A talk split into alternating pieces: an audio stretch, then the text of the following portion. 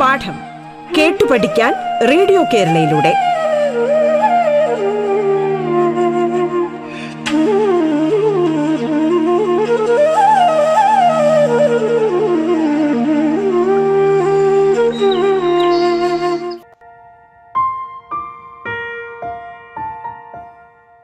നമസ്കാരം.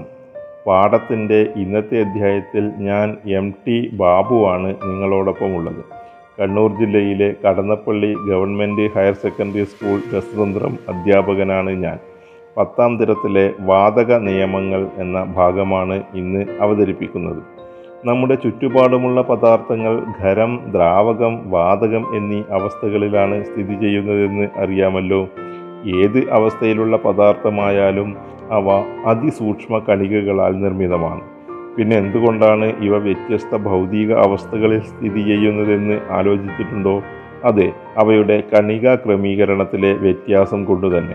കണികകളുടെ ഊർജം കൂടുകയും കുറയുകയും ചെയ്യുന്നതിനനുസരിച്ച് അവയുടെ ക്രമീകരണ രീതി വ്യത്യാസപ്പെടുകയും അവയുടെ അവസ്ഥയ്ക്ക് മാറ്റം സംഭവിക്കുകയും ചെയ്യുന്നു. ഇവയിൽ വാതകങ്ങൾ ചില സവിശേഷ സ്വഭാവങ്ങൾ പ്രകടിപ്പിക്കുന്നുണ്ട്. നമുക്ക് ചുറ്റും കാണുന്ന വാതകങ്ങൾ ഏതൊക്കെയാണെന്ന് ഓർത്തു നോക്കൂ. അന്തരീക്ഷവായു, പാചകവാതകം, biogas, hydrogen, oxygen, nitrogen, chlorine, carbon dioxide തുടങ്ങിയ വാതകങ്ങൾ പല ആവശ്യങ്ങൾക്കും ഉപയോഗിക്കുന്നത് നിങ്ങൾ കണ്ടിട്ടുണ്ടാകുമല്ലോ. ഇവയുടെ ചില സ്വഭാവവിശേഷങ്ങൾ എന്തൊക്കെയാണെന്ന് നോക്കാം. ഏത് വാതകത്തിലും ധാരാളം അതിസൂക്ഷ്മ കണികകൾ അടങ്ങിയിരിക്കുന്നു. വാതകത്തിൻ്റെ ആകെ വ്യാപ്തവുമായി താരതമ്യം ചെയ്യുമ്പോൾ ഇത്തരം കണികകളുടെ വ്യാപ്തം വളരെ വളരെ കുറവാണ്. വാതക തന്മാത്രകൾ എല്ലാ ദിശയിലേക്കും വേഗത്തിൽ ക്രമരഹിതമായി ചലിച്ചുകൊണ്ടിരിക്കുന്നു.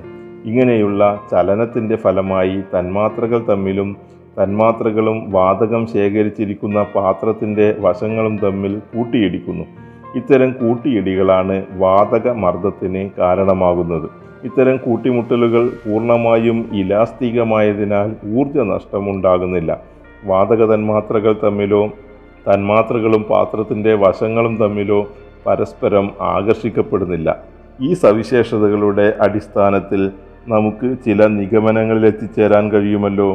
വാതക തന്മാത്രകൾ നിരന്തരം ചലിച്ചുകൊണ്ടിരിക്കുന്നവയാണ് എന്ന് മനസ്സിലാക്കിയല്ലോ. ചലിക്കണമെങ്കിൽ വസ്തുക്കൾക്ക് ഗതികോർജം ആവശ്യമാണ്. വാതക തന്മാത്രകൾ നിരന്തരം ചലിക്കുന്നത് അവയ്ക്ക് ഉയർന്ന ഗതികോർജം ഉള്ളതുകൊണ്ടായിരിക്കുമല്ലോ. ഖരം, ദ്രാവകം എന്നീ അവസ്ഥകളെ അപേക്ഷിച്ച് വാതക തന്മാത്രകൾ ഉയർന്ന ഊർജ്ജനിലയിൽ ഉള്ളവയാണ്. അവ ചലിച്ചുകൊണ്ടിരിക്കുന്നതിനാൽ കണികകൾ തമ്മിലുള്ള അകലം കൂടുതലായിരിക്കും. അതുകൊണ്ടുതന്നെ ഒരു വാതകത്തിൻ്റെ ആകെ വ്യാപ്തവുമായി താരതമ്യം ചെയ്താൽ അതിലെ തന്മാത്രകളുടെ വ്യാപ്തം വളരെ തുച്ഛമായിരിക്കും. വാതക തന്മാത്രകൾ നിരന്തരം ചലിച്ചുകൊണ്ടിരിക്കുന്നു. അവയുടെ തന്മാത്രകളുടെ ഊർജം കൂടുതലായതിനാൽ അവയ്ക്ക് ചലന സ്വാതന്ത്ര്യവും കൂടുതലാണ്. അതുകൊണ്ട് തന്നെ വാതക തന്മാത്രകൾക്ക് വ്യാപനം കൂടുതലാണെന്ന് നാം മനസ്സിലാക്കിയിട്ടുണ്ടല്ലോ. ചന്ദനത്തിരി കത്തിക്കുമ്പോൾ അവയുടെ മണം മുറി മുഴുവൻ വ്യാപിക്കുന്നതും പൂക്കളുടെയും സുഗന്ധദ്രവ്യങ്ങളുടെയും മണം ചുറ്റുപാടും പരക്കുന്നതുമെല്ലാം അവയിലടങ്ങിയിരിക്കുന്ന വാതക കണികകൾ ചുറ്റുപാടും സഞ്ചരിക്കുന്നത് കൊണ്ടാണല്ലോ. വാതക തന്മാത്രകൾ തമ്മിലുള്ള അകലം കൂടുതലായതിനാൽ അവ തമ്മിലുള്ള ആകർഷണ ബലം തീരെ കുറവായിരിക്കുമെന്ന് പറയേണ്ടതില്ലല്ലോ. അതുകൊണ്ട് തന്നെ അവ എല്ലാ ദിശകളിലേക്കും ക്രമരഹിതമായി ചലിച്ചുകൊണ്ടിരിക്കുകയും പരസ്പരം കൂട്ടിയിടിക്കുകയും ചെയ്യുന്നു. ഇത്തരം കൂട്ടിയിടികൾ തന്മാത്രകൾ തമ്മിൽ മാത്രമല്ല, തന്മാത്രകളും അത് ശേഖരിച്ചു വച്ചിരിക്കുന്ന പാത്രത്തിൻ്റെ വശങ്ങളും തമ്മിൽ ഉണ്ടാകും. നാം സാധാരണ കാണാറുള്ള വസ്തുക്കളുടെ കൂട്ടിയിടിക്കൽ പോലെ അല്ല ഇത്. സാധാരണ വസ്തുക്കൾ തമ്മിൽ കൂട്ടിയിടിക്കുമ്പോൾ അവയ്ക്ക് ഊർജ്ജനഷ്ടം ഉണ്ടാകും. കൂട്ടിയിടിക്കുന്ന വസ്തുക്കൾക്ക് താപരൂപത്തിലും ശബ്ദത്തിൻ്റെ രൂപത്തിലും മറ്റും ഊർജ്ജം നഷ്ടമാകും. എന്നാൽ വാതക കണികകളുടെ കൂട്ടിമുട്ടലുകൾ പൂർണ്ണമായും ഇലാസ്തികമായതിനാൽ തീരെ ഊർജ്ജനഷ്ടം ഉണ്ടാകുന്നില്ല. വാതക തന്മാത്രകളുടെ ഇത്തരം സവിശേഷതകളുടെ ഫലമായി അവയുടെ സ്വഭാവത്തിൽ അനുഭവപ്പെടുന്ന ചില പ്രത്യേകതകൾ നമുക്ക് മനസ്സിലാക്കാം. ഏതൊരു വസ്തുവിനും സ്ഥിതി ചെയ്യാൻ സ്ഥലം ആവശ്യമാണെന്ന് അറിയാമല്ലോ. സ്ഥിതി ചെയ്യാൻ ആവശ്യമായ സ്ഥലമാണ് അതിൻ്റെ വ്യാപ്തം. ഖരവസ്തുക്കൾക്കും ദ്രാവകങ്ങൾക്കും നിശ്ചിത വ്യാപ്തമുണ്ട്. നമുക്ക് ഒരു പാത്രത്തിൽ പകുതി ഭാഗമോ കാൽഭാഗമോ ദ്രാവകങ്ങൾ ശേഖരിക്കാൻ കഴിയും. എന്നാൽ വാതകങ്ങളോ അവയ്ക്ക് നിശ്ചിത വ്യാപ്തമില്ലാത്തതിനാൽ അവ ശേഖരിച്ചിരിക്കുന്ന പാത്രത്തിൻ്റെ വ്യാപ്തത്തിന് തുല്യമായിരിക്കും അവയുടെ വ്യാപ്തം. 5 ലിറ്ററിൻ്റെ ഒരു പാത്രത്തിലെടുത്തിരിക്കുന്ന വാതകത്തെ പൂർണ്ണമായും 2 ലിറ്ററിൻ്റെ മറ്റൊരു പാത്രത്തിലേക്ക് മാറ്റാൻ കഴിയുമെന്ന് അർത്ഥം. അതുപോലെ തിരിച്ചും. എന്തുകൊണ്ടാണ് ഇങ്ങനെ സംഭവിക്കുന്നത് എന്നറിയാമല്ലോ. വാതക തന്മാത്രകൾ തമ്മിൽ വളരെ അധികം അകലമുള്ളതുകൊണ്ടും അവയ്ക്ക് ചലിക്കാനുള്ള കഴിവുള്ളതുകൊണ്ടും അല്ലേ. ചെറിയ പാത്രത്തിലാകുമ്പോൾ കണികകൾ അടുക്കുകയും വലിയ പാത്രത്തിലാകുമ്പോൾ കണികകൾ അകലുകയും ചെയ്യുന്നു. വാതക തന്മാത്രകൾ നിരന്തരം ക്രമരഹിതമായി ചലിക്കുന്നവയാണല്ലോ.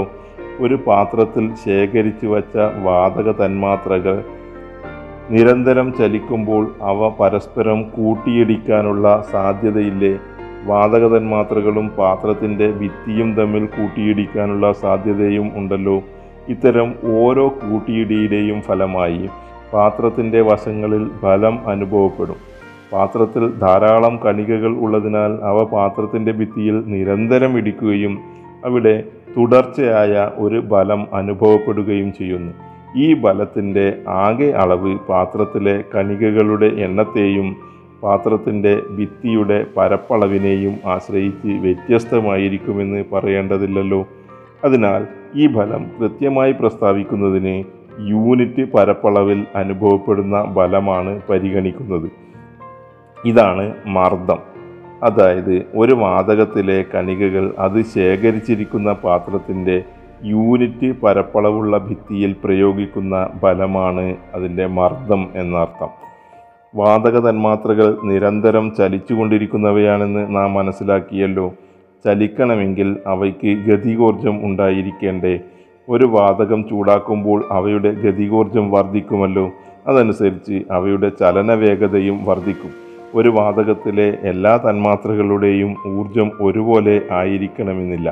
അതിനാൽ അവയുടെ ശരാശരി ഗതികോർജത്തിൻ്റെ അളവാണ് സാധാരണ പരിഗണിക്കുന്നത്.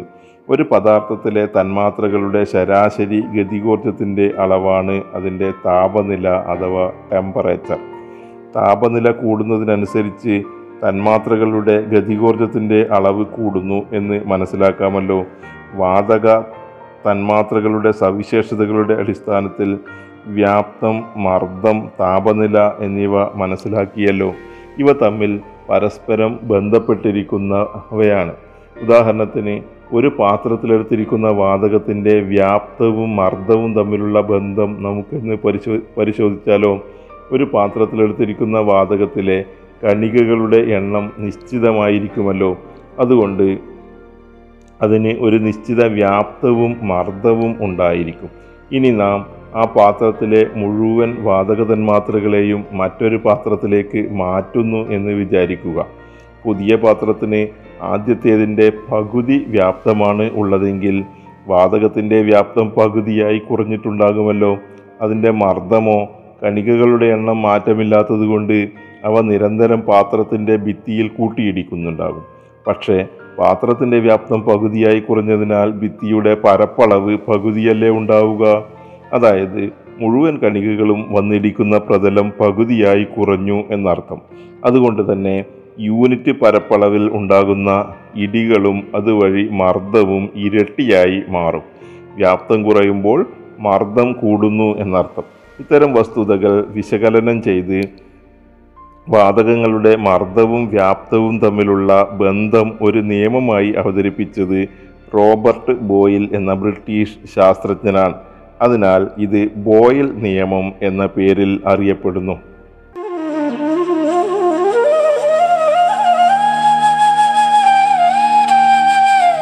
പാഠം കേട്ടു പഠിക്കാൻ റേഡിയോ കേരളയിലൂടെ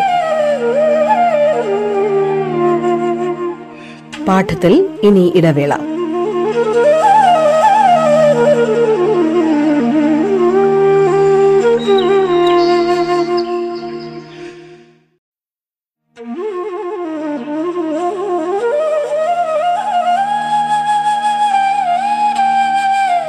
പാഠം കേട്ടു പഠിക്കാൻ റേഡിയോ കേരളയിലൂടെ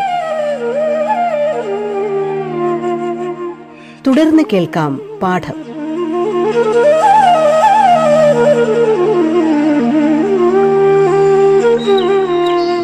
പാഠത്തിൻ്റെ ഇന്നത്തെ അധ്യായത്തിൽ ഞാൻ എം ടി ബാബുവാണ് നിങ്ങളോടൊപ്പം ഉള്ളത്.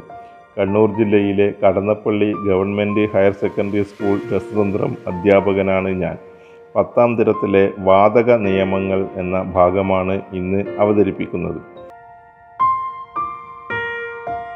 താപനില സ്ഥിരമായിരിക്കുമ്പോൾ ഒരു നിശ്ചിത മാസ് വാതകത്തിൻ്റെ വ്യാപ്തം മർദ്ദത്തിന് വിപരീത അനുപാതത്തിലായിരിക്കും എന്നാണ് ബോയിൽ നിയമത്തിൻ്റെ പ്രസ്താവന. വ്യാപ്തത്തെ വി എന്നും മർദ്ദത്തെ പി എന്നും സൂചിപ്പിച്ചാൽ വി ആനുപാതികം 1/p എന്ന് നമുക്ക് ഗണിത രൂപത്തിൽ സൂചിപ്പിക്കാം. PV = സ്ഥിരസംഖ്യ എന്നതും ബോയിൽ നിയമത്തിൻ്റെ ഗണിത രൂപമാണ്.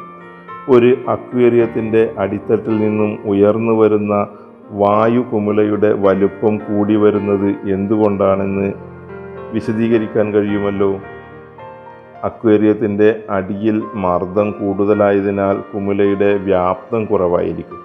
മുകളിലേക്ക് വരുംതോറും മർദ്ദം കുറയുന്നതിനാൽ വ്യാപ്തം കൂടുന്നു. മർദ്ദവും വ്യാപ്തവും തമ്മിലുള്ള ബന്ധം ഇവിടെ നമുക്ക് കാണാൻ കഴിയും. ഹൈഡ്രജൻ നിറച്ച ഒരു ബലൂൺ രാത്രി ആകാശത്തേക്ക് ഉയർത്തിവിട്ടാൽ അതിനെന്ത് സംഭവിക്കും? ബോയിൽ നിയമത്തിൻ്റെ അടിസ്ഥാനത്തിൽ നിങ്ങൾക്ക് വിശദീകരിക്കാൻ കഴിയുമല്ലോ. ഇതുപോലെ വാതകങ്ങളുടെ താപനിലയും വ്യാപ്തവും തമ്മിലുള്ള ബന്ധം എന്താണ്? വായു നിറച്ച് വീർപ്പിച്ച ഒരു ബലൂൺ അല്പസമയം വെയിലത്ത് വെച്ചാൽ എന്ത് സംഭവിക്കുമെന്ന് നോക്കിയിട്ടുണ്ടോ? അത് പൊട്ടിപ്പോകുന്നു അല്ലേ? വെയിലത്ത് വെക്കുമ്പോൾ ബലൂൺ പൊട്ടുന്നത് എന്തുകൊണ്ടാണെന്ന് ആലോചിച്ചിട്ടുണ്ടോ? ബലൂണിലെ വായുവിൻ്റെ താപനില വർദ്ധിക്കുന്നു. താപനില വർദ്ധിക്കുന്നതിന് അനുസരിച്ച് ബലൂണിലെ വായുവിൻ്റെ വലുപ്പം അഥവാ വ്യാപ്തം കൂടുന്നു. വായുവിൻ്റെ വ്യാപ്തം കൂടുന്നതിനനുസരിച്ച് അതിന് സ്ഥിതി ചെയ്യാൻ കൂടുതൽ സ്ഥലം ആവശ്യമായി വരികയും ബലൂൺ പരമാവധി വീർത്ത് പൊട്ടുകയും ചെയ്യുന്നു. അതായത് താപനില വർദ്ധിക്കുന്നതിന് അനുസരിച്ച് വ്യാപ്തം കൂടുന്നു എന്നർത്ഥം. താപനിലയും വ്യാപ്തവും തമ്മിലുള്ള ബന്ധം മനസ്സിലാക്കി ഒരു നിയമത്തിൻ്റെ രൂപത്തിൽ ആവിഷ്കരിച്ചത് ഫ്രഞ്ച് ശാസ്ത്രജ്ഞനായ ജാക്കോസ് ചാൾസ് ആയിരുന്നു. അതിനാൽ ഇത് ചാൾസ് നിയമം എന്ന് അറിയപ്പെടുന്നു. താപനില സ്ഥിരമായിരിക്കുമ്പോൾ ഒരു നിശ്ചിത മാസ് വാതകത്തിൻ്റെ വ്യാപ്തം കെൽവിൻ സ്കെയിലുള്ള താപനിലയ്ക്ക് നേർ അനുപാതത്തിലായിരിക്കും എന്നാണ് ചാൾസ് നിയമത്തിൻ്റെ പ്രസ്താവന. V∝T എന്നത് ഇതിൻ്റെ ഗണിത രൂപമാണ്. V/T = സ്ഥിരസംഖ്യ എന്നും ഉപയോഗിക്കാറുണ്ട്. താപനില അളക്കാൻ ഡിഗ്രി സെൽഷ്യസ്, ഫാരൻഹീറ്റ്, കെൽവിൻ തുടങ്ങിയ തോതുകൾ നാം ഉപയോഗിക്കാറുണ്ടല്ലോ. ഫാരൻഹീറ്റ് ശരീര താപനില അളക്കാനാണ് പ്രധാനമായും ഉപയോഗിക്കുന്നത്. ഡിഗ്രി സെൽഷ്യസ് എന്നത് വെള്ളത്തിൻ്റെ ഘരണാങ്കവും തിളനിലയുമായി ബന്ധപ്പെടുത്തി ആവിഷ്കരിക്കപ്പെട്ടതാണ്. ഒരു പദാർത്ഥത്തിൻ്റെ ഗതികോർജം 0 വരുന്ന താപനിലയാണ് കേവല 0 എന്ന തത്വത്തിൻ്റെ അടിസ്ഥാനത്തിൽ ആവിഷ്കരിക്കപ്പെട്ടതാണ് കെൽവിൻ സ്കെയിൽ. വാതകതന്മാത്രകളുടെ ഗതികോർജവും കെൽവിൻ താപനിലയും തമ്മിലുള്ള ബന്ധമാണ് ചാൾസ് നിയമത്തിൽ ഉപയോഗപ്പെടുത്തിയിരിക്കുന്നത്. അതുകൊണ്ടാണ് വാതകത്തിൻ്റെ വ്യാപ്തം കെൽവിൻ സ്കെയിലിലെ താപനിലയ്ക്ക് നേർ അനുപാതത്തിലാണെന്ന് പറയുന്നത്. ചാൾസ് നിയമത്തിനും നമ്മുടെ നിത്യജീവിതത്തിൽ ധാരാളം ഉപയോഗങ്ങളുണ്ട്. വായു നിറച്ച ബലൂൺ വെയിലത്ത് വെച്ചാൽ വലുതാകുന്നത് ഒരു ഉദാഹരണമാണ്. വാഹനങ്ങളുടെ ടയറുകളിൽ വേനൽക്കാലത്ത് കാറ്റ് നിറക്കുന്നത് അല്പം കുറഞ്ഞ മർദ്ദത്തിലാണ്. ഇതും നമുക്ക് ചാൾസ് നിയമത്തിൻ്റെ അടിസ്ഥാനത്തിൽ വിശദീകരിക്കാം. വാതകങ്ങളുടെ വ്യാപ്തവും തന്മാത്രകളുടെ എണ്ണവും തമ്മിലുള്ള ബന്ധമാണ് മറ്റൊന്ന്. വാതകങ്ങളുടെ താപനിലയും മർദ്ദവും മാറ്റമില്ലാതെ തുടർന്നാൽ അതിൻ്റെ വ്യാപ്തം തന്മാത്രകളുടെ എണ്ണത്തിന് നേർ അനുപാതത്തിലായിരിക്കും. ഇത് അവഗാഡ്രോ നിയമം എന്ന പേരിലാണ് അറിയപ്പെടുന്നത്. അമേഡിയോ അവഗാഡ്രോ എന്ന ഇറ്റാലിയൻ ശാസ്ത്രജ്ഞനാണ് ഈ നിയമം ആവിഷ്കരിച്ചത്. വ്യാപ്തം V എന്ന അക്ഷരം കൊണ്ടും തന്മാത്രകളുടെ എണ്ണം N എന്ന അക്ഷരം കൊണ്ടും സൂചിപ്പിച്ചാൽ V∝N എന്നത് അവഗാഡ്രോ നിയമത്തിൻ്റെ ഗണിത രൂപമാണ്. V/N = സ്ഥിരസംഖ്യ എന്നും അവഗാഡ്രോ നിയമത്തെ സൂചിപ്പിക്കാം. ഇന്നത്തെ ക്ലാസ്സിൽ നാം ബോയിൽ നിയമം, ചാൾസ് നിയമം, അവഗാഡ്രോ നിയമം എന്നിവ മനസ്സിലാക്കിയല്ലോ. ഇവ മൂന്നും വാതകങ്ങളെ സംബന്ധിക്കുന്ന നിയമങ്ങളാണ്. മറ്റ് അവസ്ഥയിലുള്ള വസ്തുക്കൾ ഈ നിയമം അനുസരിക്കുന്നില്ല. അതിനാൽ ഇവ വാതക നിയമങ്ങൾ അഥവാ ഗ്യാസ് ലോസ് എന്നാണ് അറിയപ്പെടുന്നത്. ഈ നിയമങ്ങളുടെ അടിസ്ഥാനത്തിൽ നമുക്ക് വാതകങ്ങളെ സംബന്ധിച്ച് ഒട്ടനവധി കാര്യങ്ങൾ കണ്ടെത്താൻ കഴിയും. നമ്മുടെ വീടുകളിൽ ലഭിക്കുന്ന LPG സിലിണ്ടറുകളിൽ ശേഖരിച്ചിരിക്കുന്ന വാതകത്തിൻ്റെ അളവ് സാധാരണയായി അവയുടെ മാസ് ആയി ആണ് പ്രസ്താവിക്കുന്നത്. അത് ശേഖരിക്കുന്ന സിലിണ്ടറിന് എത്രത്തോളം മർദ്ദം താങ്ങാനുള്ള കഴിവ് വേണമെന്ന് നിർണയിക്കുന്നതിന് വാതക നിയമങ്ങൾ സഹായിക്കുന്നു. ഇതുപോലെ ഒരു നിശ്ചിത അളവ് വസ്തുക്കളിൽ അടങ്ങിയിരിക്കുന്ന തന്മാത്രകളുടെയും ആറ്റങ്ങളുടെയും എണ്ണം കണക്കാക്കുന്നതിന് നാം ആശ്രയിക്കുന്നത് വാതക നിയമങ്ങളാണ്.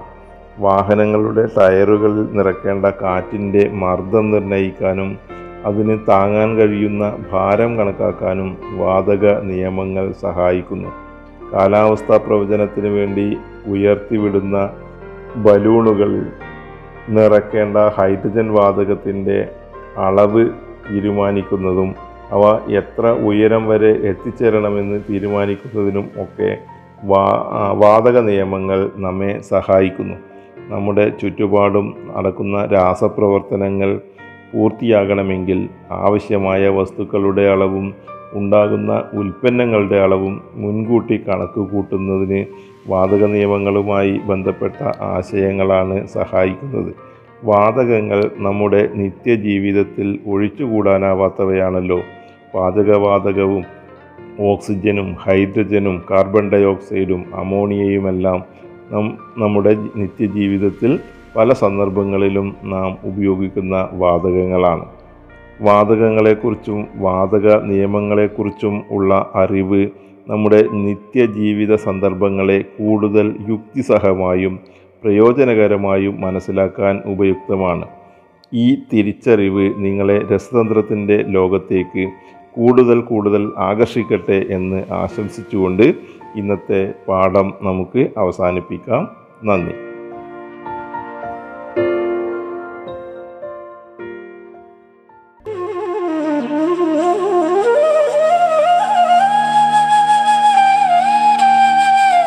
പാഠം കേട്ടു പഠിക്കാൻ റേഡിയോ കേരളയിലൂടെ പാഠത്തിന്റെ ഇന്നത്തെ അധ്യായം പൂർണ്ണമാകുന്നു. ഇനി അടുത്ത ദിവസം കേൾക്കാം. നമസ്കാരം.